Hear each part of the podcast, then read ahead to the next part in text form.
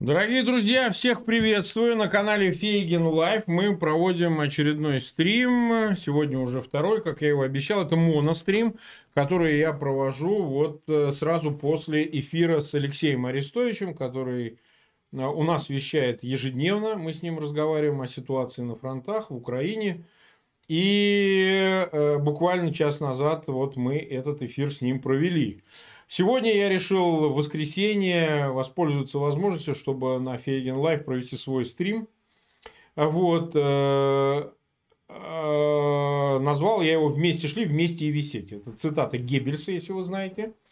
Э, она известная цитата, собственно говоря, сказана она была при обстоятельствах, когда уже режим национал-социалистов шел к краху, и, в общем, элиты в тот момент тоже задумывались о том, как бы с этого соскочить. И вы помните, начиная от Гиммлера, который пытался вести переговоры на дистанции с американцами и англичанами, и заканчивая даже некоторыми лицами, которые пытались даже с Москвой договариваться, и такие были, вот, э, разные по этому поводу толки были, но тем не менее а, эта фраза свидетельствует об отношении к такого рода ренегатам, которые не готовы идти до конца и оставляют для себя запасную возможность как бы с этого чумного плотика, как мы часто говорим, соскочить. А поводом к тому, чтобы поговорить на эту тему, как обычно, я первые 15 минут, может 20 поговорю об этом, а дальше могу ответить на ваши вопросы актуальные которые у вас возникнут, вы их обязательно помечайте э, и э, там, не знаю, знаком вопроса или вопрос марку, что-нибудь такое. Вопрос, э, связанный со, скакив... со скакиванием, он возник из-за информации, появившейся относительно Набиулина, и она подтверждается. Информация, что Набиулина, глава Центрального банка, решила уйти после долгих-долгих лет пребывания на этом посту, она решила как бы уйти в отставку под предлогом, что она хотела бы стать представителем России в МВФ. Пока еще такая должность сохраняется. Но, естественно, все это планы сложились еще до начала войны. И действительно разговоры такие были. Связаны они были с тем, что она, в принципе, устала на этой должности. Предлог был Потом она же разводится со своим мужем, бывшим ректором Высшей школы экономики, который вступил в матримониальную связь с проректоршей небезызвестной Косомарой. Вы знаете, что они любовниками стали. И об этом опубликованы были записи, и аудио, и видео. Ну, видимо, ей как-то это все настопиздило, она решила э, с этого сказать. А тут предлог, представляете, санкции, война. Она на это не подписывалась. То есть, они все подписывались на воровство, и такие, как Набиульны, Силуановы, Чубайсы, Кудрины, мы их обсуждали в моем канале Фейгин News. Могут ли они попасть под санкции и вообще огрести за то, что они творили в течение нескольких десятилетий в России. То тут, как бы, сами понимаете, на такое никто не подписывался, потому что висеть никто не хочет. Идти еще могут, а вот висеть нет. И известно, что ей жестко ответили, что нет, дорогуша, так сказать, когда было сладенько, ты у нас тут вялилась, загребала жар из огня. Я напомню, они все миллиардеры. Набиулин тоже миллиардер в долларах. Если вы думаете, что это экономист бессеребренец, то вы, пожалуйста, не, не обольщайтесь. Это богатейшее лицо, которому нужно теперь эти капиталы и свое положение сохранить, так, чтобы за это ничего не было. Чтобы, как это, знаете, у нас все было, а нам за это ничего не было. Ей жестко ответили, насколько я понимаю, премьер Мишустин, который тоже уже под санкциями не говоря уже о переданных от Путина, значит, разного рода угрозах, что только попробуй дернись. Ну, как это передается, неважно, это уже детали. Там это может не выглядеть в виде прямых угроз, но это ясно дается понять, что потонем все, а не так, что сядем все, а не так, что кто-то хитрее других изобразит, значит, что у него э, там геморрой какой-то непредвиденный или вылез, или еще что-нибудь, или коронавирус, и он может куда-то отскочить. Нет, никто не отскочит, потому что понятно, что другого выхода уже нет. Либо смерть, либо продолжение власти. Тоже до смерти, кстати сказать. А, вариантов уже не осталось. А вот, и даже те, кто хотели бы, повторяю, уйти, Чубайс какой-нибудь, он бы хотел с должности советника отпрыгнуть. Ну, он наворовал в Роснано, а тот же Кудрин, напомню, просто не все за этим следили, он после своего вице-премьерства одно время болтался под какими-то общественными инициативами, сейчас он возглавляет счетную палату, так, на секундочку. Место, которое, безусловно, конечно, тоже коррупционогенное, но и, ко всему прочему, имеющее властный некоторый функционал. Он, безусловно, избирательный, но такую же ответственность э, Кудрин несет за все, что происходит э, за все, что происходит в России, в той же степени, как и Набиулина, и Силуанов, и все остальные.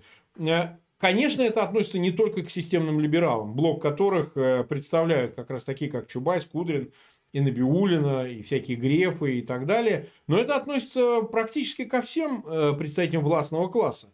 Любой, кто планировал устроить себе прекрасную такую благополучную и безопасную пенсию, оказывается в тюрьме, как это Улюкаев в свое время планировал, или Лесин, которого забили битами на, на Дюпон Серкл. Я там в Вашингтоне в этом месте бывал. Гостиница так себе четырехзвездочная. Но, видимо, это действительно было нападение на него, поскольку тот, э, имея семью в Лос-Анджелесе, если вы помните этого Лесина, решил э, сотрудничать э, с американскими спецслужбами, сдать все, что он знал, ну и за это его, за это его догнали и накрыли, что называется, даже в Вашингтоне. Поэтому страх перед возможностью такой участи он держит этих людей, продолжает держать этих людей во власти. Причем они видят, как тонет этот плотик, о котором я выше сказал, поскольку санкции расширяются, санкции не э, купируются, они расширяются. Вот буквально сегодня уже говорят о новом пакете санкций в Европе, э, причем секторальных санкциях, и это, э, и это является весьма, э, весьма показательным, потому что элите бы хотелось, чтобы на этом все и остановилось, на том наборе санкций, который уже э, акцептован и Европой, и Америкой и так далее, но проблеска не видно. Тем более, что надо понять, санкции, которые вводятся прямо сейчас за войну, за убийство мирных граждан в Украине, это санкции навсегда. Это не санкции, которые могут быть отменены, пусть никто не питает иллюзий. Это позиция Запада по экономической войне, которая не предполагает никаких компромиссов. Она не дает возможности отыграть назад. Очень, кстати, в этом смысле показательный пример олигархов, которые пытались выползти из-под э, этого санкционного давления. Это делал и Фридман. Он, например, проживает э, сейчас э, под Лондоном, в Великобритании. По-моему, в Эскоте у него замок или где-то. Могу ошибаться, посмотрите в интернете. Например, который пытался избегнуть санкций и Великобритании, в ЕС, но ему это не удалось. Его, как и Авина, поместили в эти санкционные списки в ЕС, пока еще не в британские списки. Ну, он гражданин Израиля, поэтому может находиться, вполне допускаю, что он уже и гражданин Великобритании. Это может иметь некие ограничители. А тот же Абрамович, который пытался избегнуть санкций, все-таки под них попал в э, Великобританию, но еще не попал в ЕС. Есть позиция синхронизации санкций. И Великобритания это бывшая страна ЕС, и поэтому санкции Великобритании это отдельно, санкции ЕС отдельно как бы. Только вот э, Великобритания, ЕС и Вашингтон, безусловно, будут синхронизировать все свои санкции. Ну, и Канада, там, Австралия, Япония, безусловно, тоже. Они будут стараться, чтобы все эти санкционные списки, они были одинаковыми. То есть, они присутствовали во всех разных этих юрисдикциях. И э, до сегодняшнего дня э, по-настоящему избегли вот этого приобщения к этим спискам только системные либералы во власти, которые ведут тяжелейшую, сложнейшую игру с э, американцами, ну не только с ними, и европейцами тоже, все эти Чубайсы, Кудрин, Набиулины, чтобы изобразить себя не виновными в том, что происходит по части решения вопросов о политике, о войне с Украиной и всяких других. Э, вещей, они считают, что их обойдет это все, поскольку а, это зона ответственности спецслужб, самого Путина решений, но никак не экономического блока, который удобно они занимают на протяжении десятилетий, э, просто разворовывая российский бюджет и так далее. А как это вообще бывает? Вот как э, происходит то, что мы называем висеть всем вместе? Конечно, можно допустить, что все закончится, это маловероятно, но все-таки Э, большим судом, ну, не знаю, международным судом или судом в России, где, конечно, спуску никому не дадут, потому что на Нюр... в Нюрнберге судили ведь не только э, э, тех, кто остался еще живых к тому моменту, э, весьма значимых лиц, но и какого-нибудь там Шпеера и ряд других людей, которые, собственно говоря, могли бы избегнуть э, значит, участия в Нюрнбергском процессе. Представить себе такой суд, вот как суд, ну, все-таки не для России. Россия не правовая страна, и поэтому скорее это будет опасность, э, возникнет опасность при смене власти. Если таковая возникнет путем заговора в отношении Путина, чего бы я бы не исключал, Или же, например, если это будут сами же его а, окружения, которые вроде как и в заговоре участвуют, но власть передадут каким-то иным лицам, которые, ну, например, могут находиться в армии или в спецслужбах. Э, тут можно фантазировать сколь угодно. Но эти будут люди более низких этажей. Они не находились в близком окружении Путина, не неся прямой публичной ответственности за все действия, которые совершала власть. И для них очень выгодно э, будет э, снять с себя ответственность за судьбу того же Путина и его окружения, э, если действительно придут новые совершенно люди, которые могут всех и повесить на самом деле. С другой стороны, они заинтересованы в том, чтобы повесить всю вину ближайшее окружение Путина, если уж такой заговор состоится, э, на, только Путина. Это не мы, это все Путин. Мы вообще никаких решений не принимаем. Давайте его быстрее повесим и концы в воду. Это частая история. Между прочим, так происходило в Румынии. Мы часто приводим этот пример, когда практически день в день расстреляли Чаушеску и его жену. Были и другие расстрелы, кстати, и другие казни представителей Сюкуритаты, но делали это военные, которые и сами, в общем, в какой-то степени э, рыльце у них было в пушку, да, э, и тем не менее нужно было быстро расправиться с всем этим руководством, ну, кстати сказать, сам Чаушеско тоже был выходец из спецслужб, он в свое время возглавлял спецслужбы Румынии, между прочим. А, после войны, во время войны он участвовал в сопротивлении. То есть, это тоже, как бы, понимаете, выгодная для всех история. Тот, кто очень много знает, очень коротко живет. Поэтому, а, если действительно в России начнутся перемены такого рода, там, снизу, сверху, неважно, то, конечно, убрать Путина – это заинтересованность для всех. Для того, чтобы можно было бы всегда говорить, я тут ничего не решал, все, покойник Путин принимал решения, а мы-то что? Мы исполнители, мы не лица, которые принимают основные решения. Безусловно, Путин боится остаться в одиночестве, при том, что он уже в одиночестве. В определенном смысле его изоляция тому свидетельство. Путин, конечно, понимает, что источником опасности для него является военное поражение. Военное поражение, переходящее в политическое. Я, кстати, по ходу скажу, что прогнозы о таком я делал на своих э, стримах, моностримах, и вы можете их посмотреть до начала войны, до 24 февраля, в самый канун войны.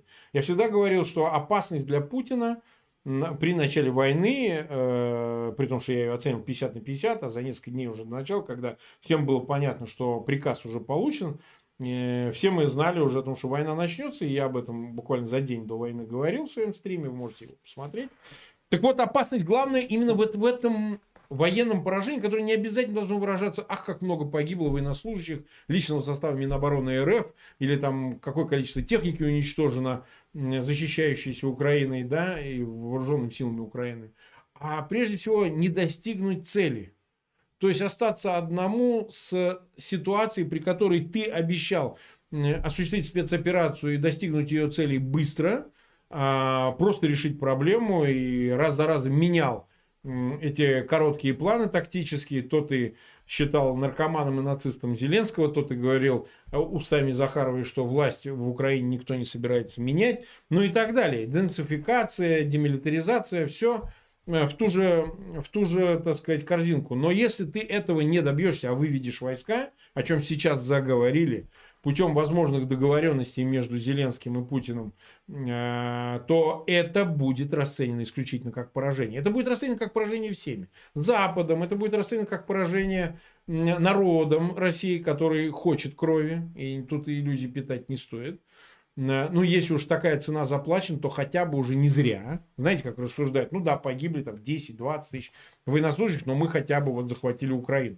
Вот патриотическая ватная часть, она же рассуждает так. А если все эти смерти просто зря, просто впустую, тогда ради чего все делалось? Ради чего убирались мирные граждане в Украине, вытрачивались, значит, силы Минобороны, то есть вооруженных сил России и так далее, и так далее. А, так вот, это поражение может обернуться как раз быстрыми решениями со стороны самой элиты, которая тоже будет разочарована, а, прежде всего тем, что ей тоже придется оказаться крайней. И лучше сделать крайней Путина, чем оказаться там главе генштаба Герасимова или его генералом а, виноватыми в том, что эта операция потерпела неудачу, потерпела крах. И в этой ситуации самая большая опасность одинокого Путина в том, что всем будет выгодно показать на него пальцем и сказать, что именно Путин и должен за все нести ответственность, поскольку он, как фюрер, э, сам принимал решение о военной операции, сам принимал решение о э, бомбежке мирных городов, об убийстве граждан Украины и так далее, и так далее, и так далее. Эта ситуация тяжелая для Путина по существу, потому что, будь он на 20 лет помоложе, видимо, он был бы побойчее. Более производил мачистское впечатление. Он всегда силился это делать. У него плохо это получалось с его голыми сиськами на всяких охотах и рыбалках, но вы знаете, он еще мог бы это делать, и возраст в этом смысле, там, 50 лет, там, 55 лет, мог производить какое-то стабильное впечатление. Но после всего, что с ним случилось за эти два с лишним десятилетия, от пластических операций, блефура, пластики, э, до глупых э, шуток э, на уровне ПТУшника с застывшим борщом на воротнике, до абсолютно беспомощной политики экономической, которая не соскользнула в кризис раньше только благодаря все тем же придуркам системным либералам, которые умудрялись поддерживать финансовую стабильность. Война все перечеркнула. Война – это самое глупое, самое нелепое, самое безумное и преступное решение, которое можно было только принять в условиях, когда тебе уже 70 лет в этом году. Э, ты открываешь э, такой портал в ад, э, из которого обратного пути нет. И поэтому, конечно, попасть под эту виселицу одному не хочется. Так же, как не хотелось уходить от своего всемогущества на смертный одр, а, без всех остальных, грозя миру катастрофой ядерной, так и тут, если придется нести ответственность, то ни одному. И поэтому идти на этот эшефот или там на эту виселицу хочется всем вместе. Вплоть до уборщицы вытирать пепельниц в Кремле. Не говоря уже о таких лицах, как Набиулина. Да и сам народ не должен... Э, сам народ не должен э, давать спуску, понимаете? Даже те, кто поддерживали Путина, а мы знаем, что случись сейчас какое-то событие, за Путина-то ведь никто не выйдет, понимаете? Вот если Путина отставят на пенсию или начнут судить, как Берию, да, в подвале, или шарахнут по голове, он в моче будет задыхаясь, лежать у себя на полу бункера, ведь никто не выйдет, вот ничего не будет. Вот вы понимаете, парадокс заключается в том, что даже э, для того, чтобы продолжать эту безумную войну в Украине, ему нужны сирийцы, ливийцы, еще бог знает кто – где все эти отряды сторонников З, В и тому подобное? Что же они не оказываются на передовой? Почему бы им бы путем собственной жертвы не реализовать планы своего фюрера в отношении Восточной Европы? Мы же знаем, что все они готовы воевать исключительно с клавиатурой компьютера. Не хватит у них ни мочи, ни крепости мошонки для того, чтобы э, действительно рискнуть э, положить ради этого свою жизнь. Не то что жизнь, свое социальное благополучие – Потому что очень скоро они завопят об отсутствии работы, невозможности сходить купить стул в Икее или пожрать в Макдональдсе. Это старая история, поэтому ничего нового. В семнадцатом году э, Бунин писал в своих окаянных днях, если вы читали, о 17 годе, о феврале, когда отставили временное правительство и более поздние, чуть времена, лета 17 года, что куда, как говорит Бунин, делись все эти отряды черносотенцев, э, сторонников монархии, э, промонархических партий, там, от э, Союза русского народа, дворянских собраний, полиции, околотышных, мещан, охотнориадцев. Где все эти сторонники государя-императора и романовской России? Куда они все исчезли? Ведь действительно история показала, их даже не было, кстати, в белом движении, так, для справки. Белое движение из республиканцев по преимуществу состояло от Алексеевых и до Корниловых. Там Деникин больше все-таки склонялся к единой неделимой. В общем, вполне себе был умеренным монархистом. Но, тем не менее, где все эти сторонники престола-то? Также и тут будет. Нету и не будет сопротивления со стороны обывателей. Они также будут наблюдать из квартир в бинокле, что у вас там на улицах происходит.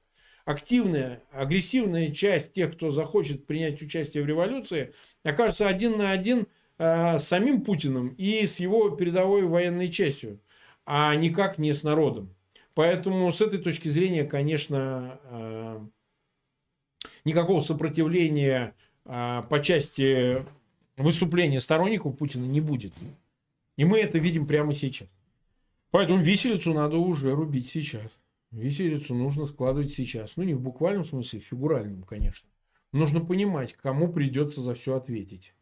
Не так, что никто не виноват и никто не ответит. Мы все типа виноваты. Знаете как? Про коллективную ответственность. Я, кстати, завтра, скорее всего, сделаю небольшой стримчик на канале Фейгин News о коллективной ответственности, который так широко сейчас обсуждается. Виноваты ли русские, не виноваты русские, какие русские виноваты, нужно ли нести ответственность за Путина и войну или не нужно.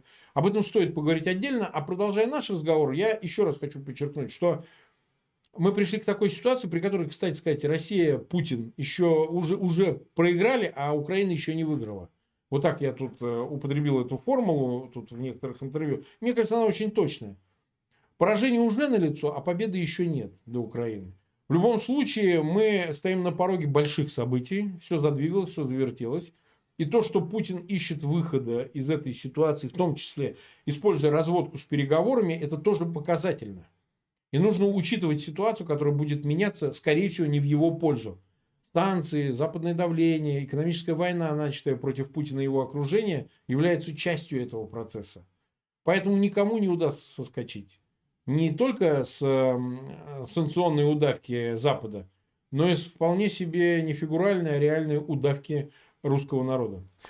Так, нас смотрит 32 тысячи человек. 6519 лайков нам поставили. Я напоминаю, мы пересекли, благодаря всем нашим эфирам, особенно вчерашнему, он сочно прошел э, с Алексеем Арестовичем границу в 410 тысяч подписчиков. Я благодарю всех, кто на нас подписывается. Возможно, приходят люди, которые никогда не смотрели эфиров на канале Фейгин Live делайте это, пересматривайте старые эфиры. Вы поймете, что сделали это не зря, потому что в условиях цензуры, в условиях фактического запрета на обмен свободной информацией в России, полного запрета, я хочу подчеркнуть, канал Фейгин Live является и э, источником информации, и э, свободным обменом. Мы же не только здесь даем информацию, мы ее обсуждаем.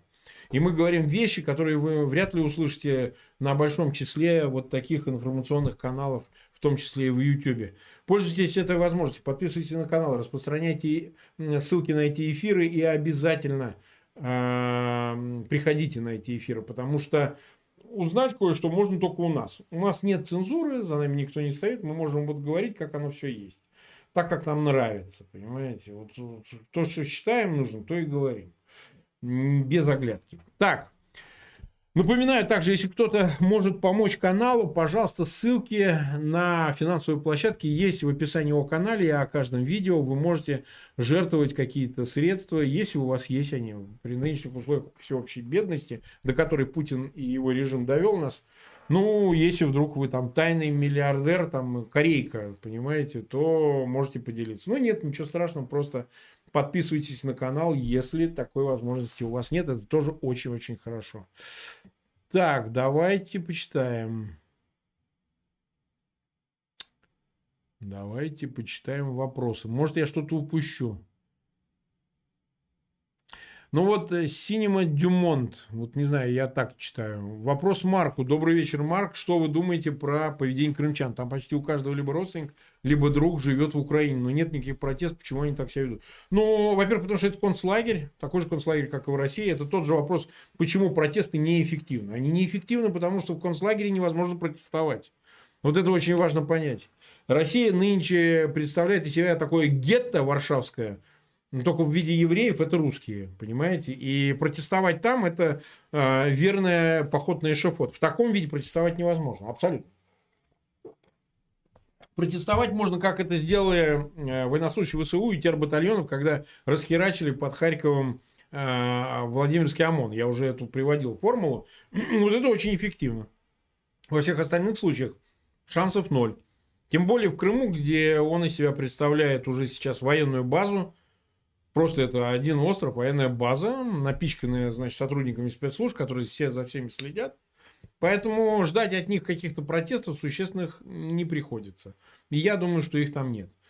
А большая Россия, Россия на континенте, она, безусловно, и, конечно, более сложно устроена. В ней есть, безусловно, ядро протеста, ядро э, возмущения, но оно также в ожидательной позиции, поскольку любое выступление вы видели сегодня – Навальный, сторонники Навального призвали выступить, э, выйти сторонников, э, противников войны, и вы видите, что э, это ни к чему не привело, потому что опять задержания, аресты, нет никакой массовости, география большая, там то ли 33, то ли больше городов, но тем не менее результат от этого ноль. Поэтому и, безусловно, конечно, нужно учитывать это обстоятельство. Россияне сейчас находятся в очень тяжелом положении, так же, как и крымчане. Вряд ли нужно ждать каких-то существенных протестов э, с их стороны. Давайте читать дальше. Пишет Анна Бачковская. Марк, что вы думаете о том, что Абрамовичу удалось угнать яхту из Испании куда-то в другую страну? Вы понимаете, Анна, да это не имеет значения. Все яхты и все дома и всю собственность не спрячешь. Глобальный мир так устроен, что все эти олигархи, которые, конечно, инвестировали на Западе не только в себя, там, в жилье, в яхты, в самолеты и так далее, они же обладают огромными авуарами, активами на этом Западе. Посмотрите, как крутится, как дурак, э, значит, это, это, это, как же его, Виксельберг, да, Виксельберг, весь увешанный санкциями, как новогодняя елка, и не может ни в Швейцарии ничего добиться, ни в Америке, а у него все там, все там, все нажитое непосильным трудом. Поэтому да, что-то угонят, да, что-то уберут, да, что-то спрячут, будь то самолет или яхту и так далее.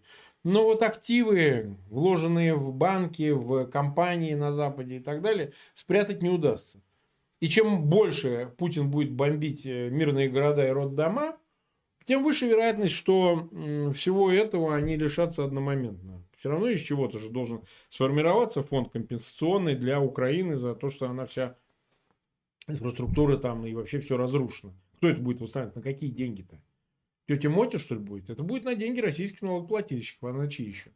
Так что в том числе и пойдут в зачет эти все яхты, дома, активы, ценные бумаги. Тут иллюзий питать не стоит. Ну, конечно, что-то спрячет. Конечно, загашник какой-нибудь останется, но он не будет сопоставим с 15 миллиардами, каким заявляется официальное состояние Абрамовича. Ну, 15 миллиардов баксов прилично, может намного и хватить, кстати сказать.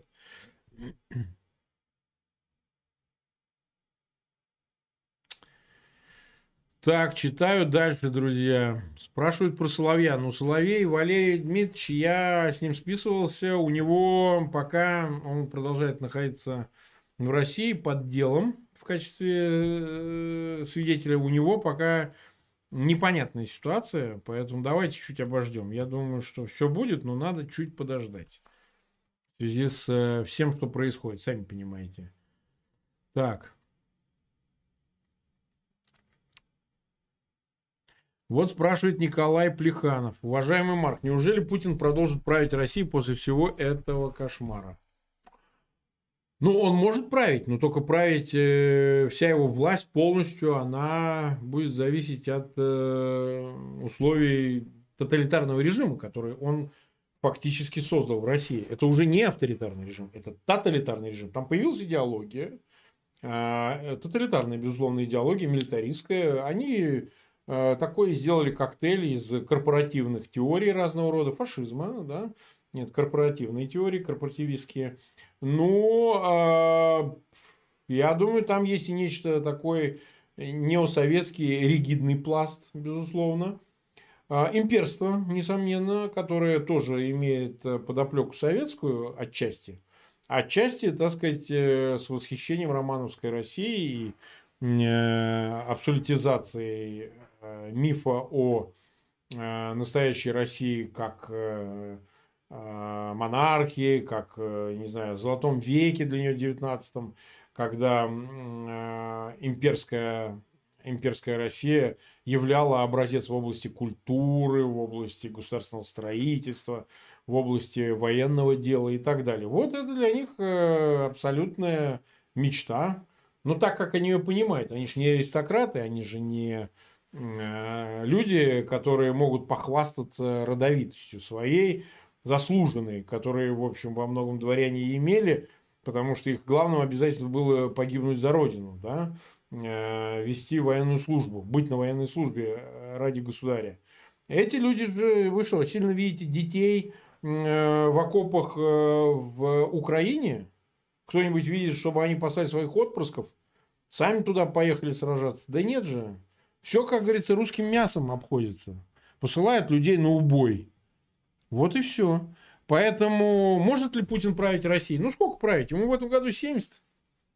Чтобы удерживать эту власть, ему надо будет все больше прилагать усилий, все больше насилия употреблять к собственному подневольному населению, больше расстреливать, больше сажать. больше убивать. Знаете, я часто говорю, что говорили в нулевых годах, что вот, что вы там про Путина, вот. он вор, но он не убийца. Нам милее вор всякого убийца. Да? А оказалось, что не, ни хрена. Вот коррупционер в таком масштабе, как Россия, это всегда еще и убийца, понимаете? Вот так это. И не стоит здесь э, эти вещи как бы противопоставлять в пользу пусть ворует, но не убивает. Они обязательно начнут убивать, чтобы защитить свои богатства. Так, как они это понимают, защиту. Так что тут иллюзий не стоит питать. Путин просидит на своем месте ровно столько, сколько позволит ему просидеть русский народ. Причем широко понимаемый. Это не только люди-обыватели, но и армия, но и э, интеллигенция, но и все остальные. Почему нет-то? Так.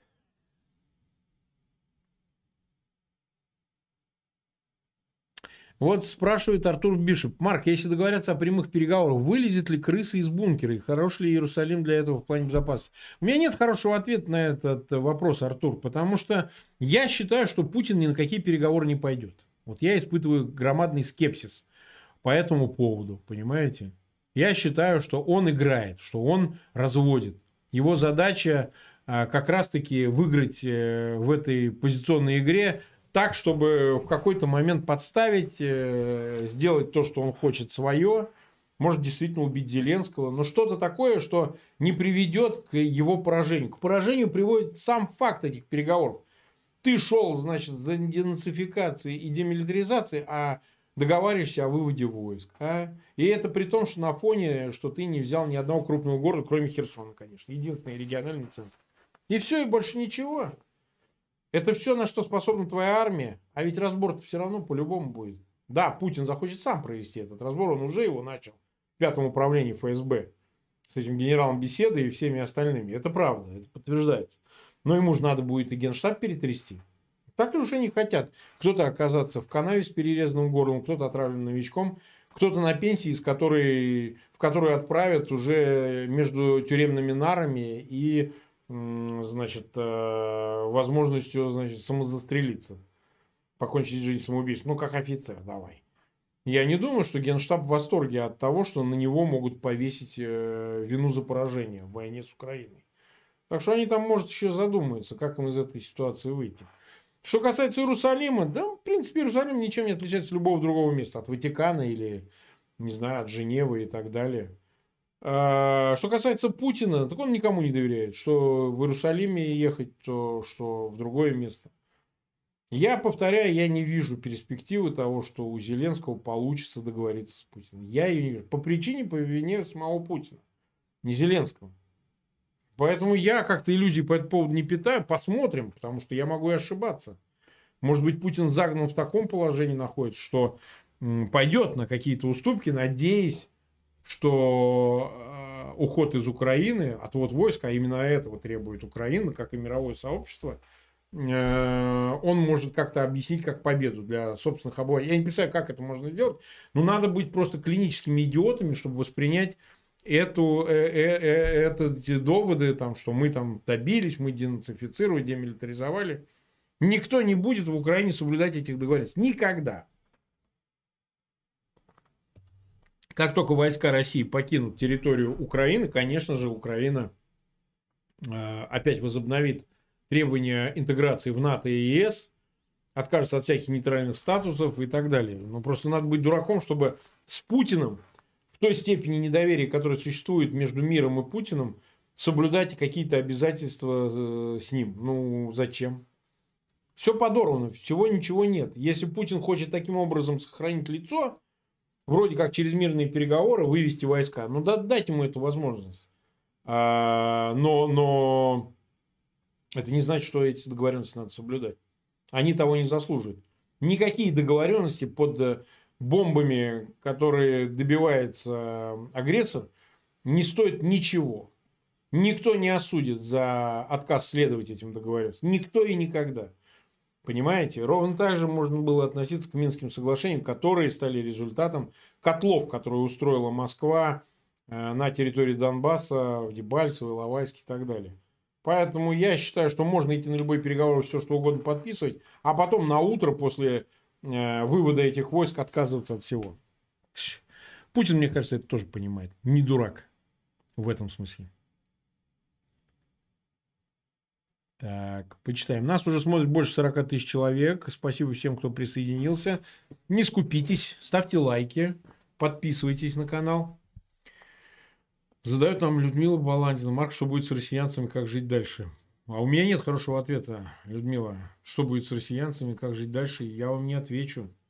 Я не знаю. Потому что я много раз говорил о том, что в моем представлении все должно было перемениться еще бог знает когда, еще там в середине десятых, там, да в нулевых. Как народ может вообще все это терпеть, понимаете? А это загадка, совершеннейшая загадка. Не знаю. Ну, просто уже после пенсионной реформы в 18-м надо было все снести к чертовой матери.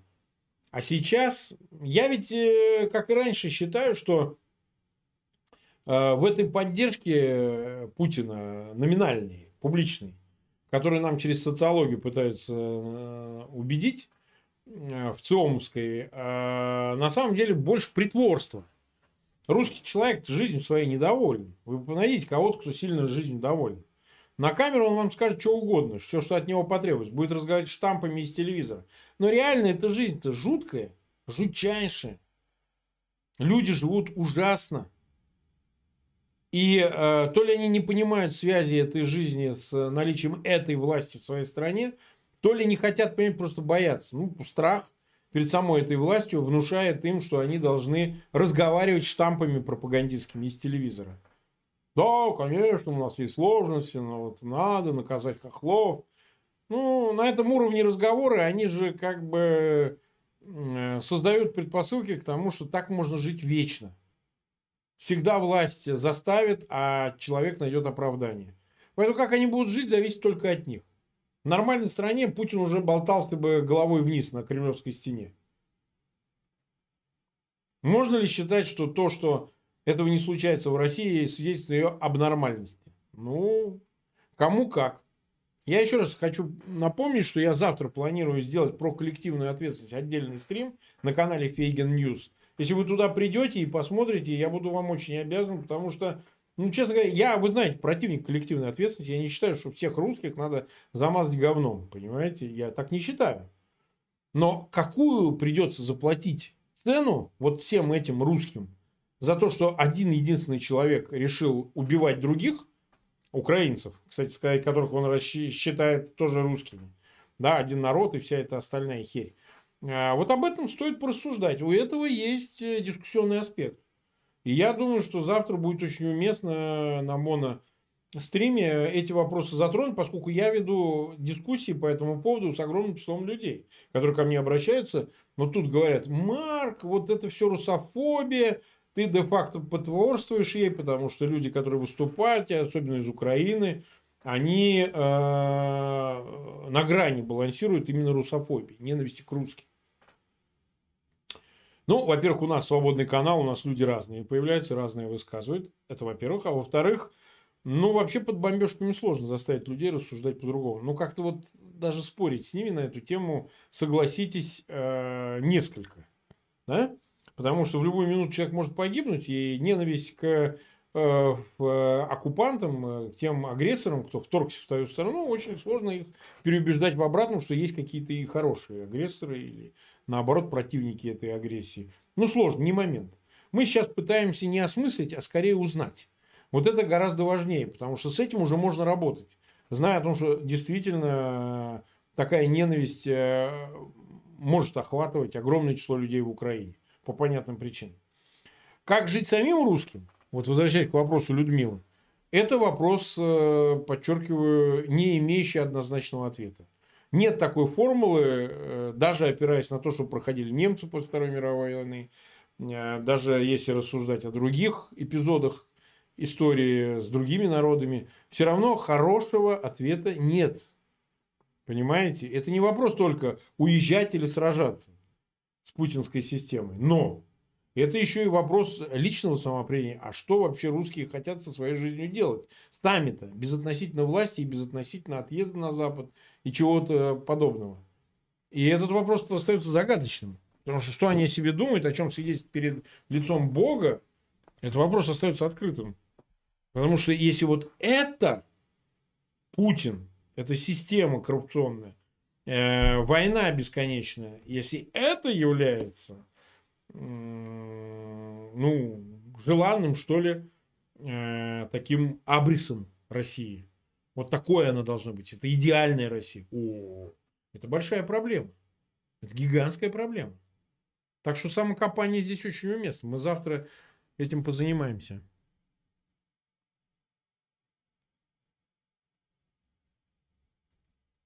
Ну вот, например, э, в кассу, о том, о чем я говорил, я мельком увидел, Алена Оленева пишет, Марк, нет, Россия не жаждет крови, зачем нагнетать?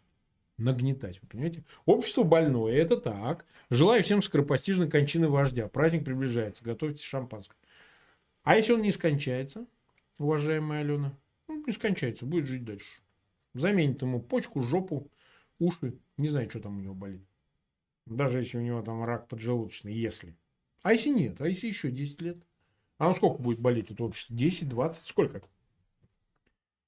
То есть, получается, опять снять с себя ответственность. Я сейчас даже не говорю о том, что надо бороться с этой системой, даже для тех, кто просто сидит и ждет. А как бы, в общем, воспринять это не как э, через личные переживания, потому что, а вроде как отстранен. Я вот сижу, живу так благополучно, а там ждем, пока он скончается, и будем закупаться шампанским. Нет, Алена, это не так работает. Он может и 20 лет прожить. А почему нет? 90? Фу, легко. Даже с раком или с чем угодно. Астрология хороша. Как предмет, э, о котором мы можем себе позволить порассуждать э, на моем канале с Космичем. Но реальная жизнь часто другая. Так что иллюзий не питайте. Этот может прожить и дольше. Так, читаем дальше. Читаем дальше.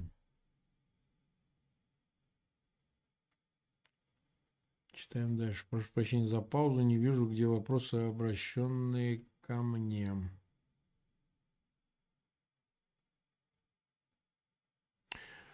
А, ну вот, вот у нас какой-то Алекса пишет тоже, не переживайте, незалежники, у вас население не только сейчас виновны, вы и раньше в чате дерьмом поливали на современник. Это вот старый вопрос. Вот он уже застарелый в том его смысле, что у нас есть среда зрителей, которые вполне себе аудитория антипутински настроенная, продолжает выяснять отношения с украинцами. Она не продолжает выяснять отношения с Путиным и его окружением, с его властью. Она продолжает выяснять со сторонними лицами. Украина никак не виновата в бедах России. Вообще никак. А как она? В Путине она что ли виновата? Ну что, мы будем рассуждать так, что э, то, что Путин маньячно хочет уничтожить Украину, это как бы и создает проблему, что ли, русским в России? Ну, вы знаете, это звучит даже инфернальнее, чем любой другой тезис подобного рода. Как переложить, взять с себя ответственность на украинцев и безумно радоваться, что, ой, вот вы там хорошо, там, да, побили ОМОНовцев, СИНовцев, их туда направляют, а вы давайте за нас нашу работу произведите. Я думаю, что это очень сложный тезис, мягко говоря, уважаемый Алекс.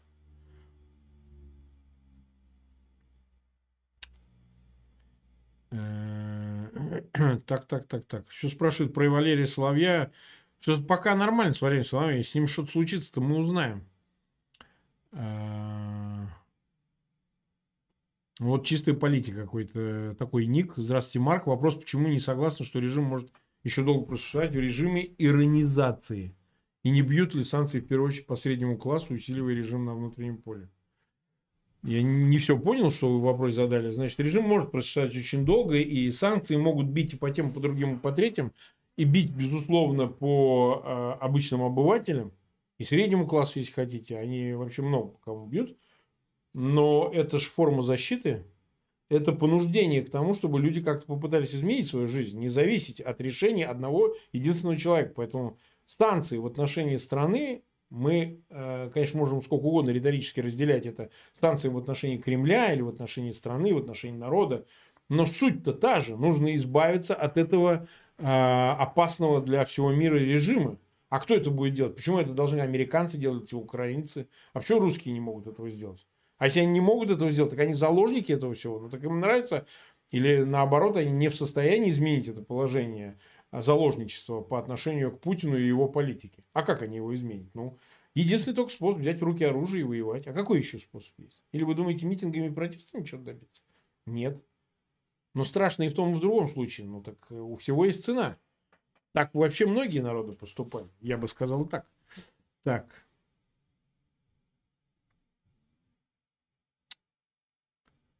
Так, так, так. Сейчас посмотрим. Нас смотрит почти 41 с лишним тысячи человек. Тут уже доходило до больших цифр. Сейчас мы э, буквально 45 минут в эфире. Почти 14 тысяч э, лайков нам поставили. А лишний раз могу напомнить, что все говорят, какого хера Фейгин постоянно говорит о лайках и о подписчиках. Ну, во-первых, давайте еще раз об этом поговорить. У нас много подтянулось людей, зрителей и подписчиков, которые эту тему, ну как, э, не знаю, почему это важно. Почему это важно? Ну, во-первых, потому что э, мы создаем такой канал, э, ценность и смысл которого именно в том, чтобы у него было много подписчиков. Если мало, неинтересно. Заниматься этим каналом будет неинтересно, не нужно. Нам нужно много подписчиков для того, чтобы а, на нем выступал не один Фейгин, а на нем, если вы видели, выступает много-много народу разных, которые э, заполняют э, возникшую пустоту, вот это зияние от э, исчезнувших. Теперь я сейчас не собираюсь снова по новому кругу обсуждать это так называемых независимых источников информации в лице там эхо Москвы, э, дождя, они же как бы снялись. Не говоря уже о сайтах, которые заблокированы вообще сетевых СМИ, и так далее. Вот наш канал остался. Смотрите, я много раз говорил, что мы переживем все. В том числе даже эхо Москвы мы и то пережили. При том, что хозяин, каким является государство, из денег налогоплательщиков, содержавших это СМИ, просто взял и его отменило. Сначала оно было, а потом нет. А вот канал Фейгин никто не может отменить. Понимаете? А как они его отменят? Ну, я сейчас говорю под внешним воздействием. Эхо Москвы же сейчас под внешним воздействием. Ну, как бы считается, что значит, власть приказала, и все. И они даже аккаунты свои даже в YouTube устранили. А вот э, с э, нашим каналом этого произойти не может. Вот в этом его ценность. И поэтому чем больше на нашем канале придет зрителей, подписчиков, которые смотрели, читали «Эхо Москвы» или там э, «Дождь», а, тем выше ценность э, того, что материал этого контента, который мы создаем, и вам, уважаемые зрители, его предлагаем. Потому что массовость обеспечивает авторитет, доверие к СМИ. Мы не СМИ, мы являемся частным каналом, но мы позволяем себе выступать как замена этих СМИ, потому что их больше нет, а мы есть. И поэтому многие из авторов, кстати, которые выступали на их Москве, скоро появятся на нашем канале. Потому что совершенно понятно, что друг... идти больше некуда. Своих каналов у них нет. Заниматься это огромная работа. Мне же не платят деньги государство. Я же не граблю налогоплательщиков российских, которые их не спрашивают, а деньги передают мне. Этого же нет. Я же не первый канал, не эхо Москвы. Поэтому ценность заключается в том, что а, эта работа, она незаменимая. Вот, она незаменимая. Ее если бы меня не было, должен был быть кто-то другой. Конечно, есть и другие каналы, и у Навального канала и так далее. Но мы отличаемся, мы более самобытная часть вот этого информпространства. Потому что мы выступаем с радикальных, революционных позиций. Это очень важно. Так, э, дорогие друзья, вот еще мне Калмак Шал написал, Фукуяма написал, что история не закончилась и извинился. Не знаю, что вы имели в виду. Сегодня действительно Фукуяма опубликовал 12 тезисов. В общем, смысл их сводится к тому, что Россия уже проиграла, и это поражение будет иметь долгоиграющие последствия для Путина и для его режима, равно как и для России в целом. С этим тезисом действительно можно согласиться, потому что, как мы вот в предыдущем эфире с Алексеем Арестовичем обсуждали, обязательно почитайте, кстати, его выступление.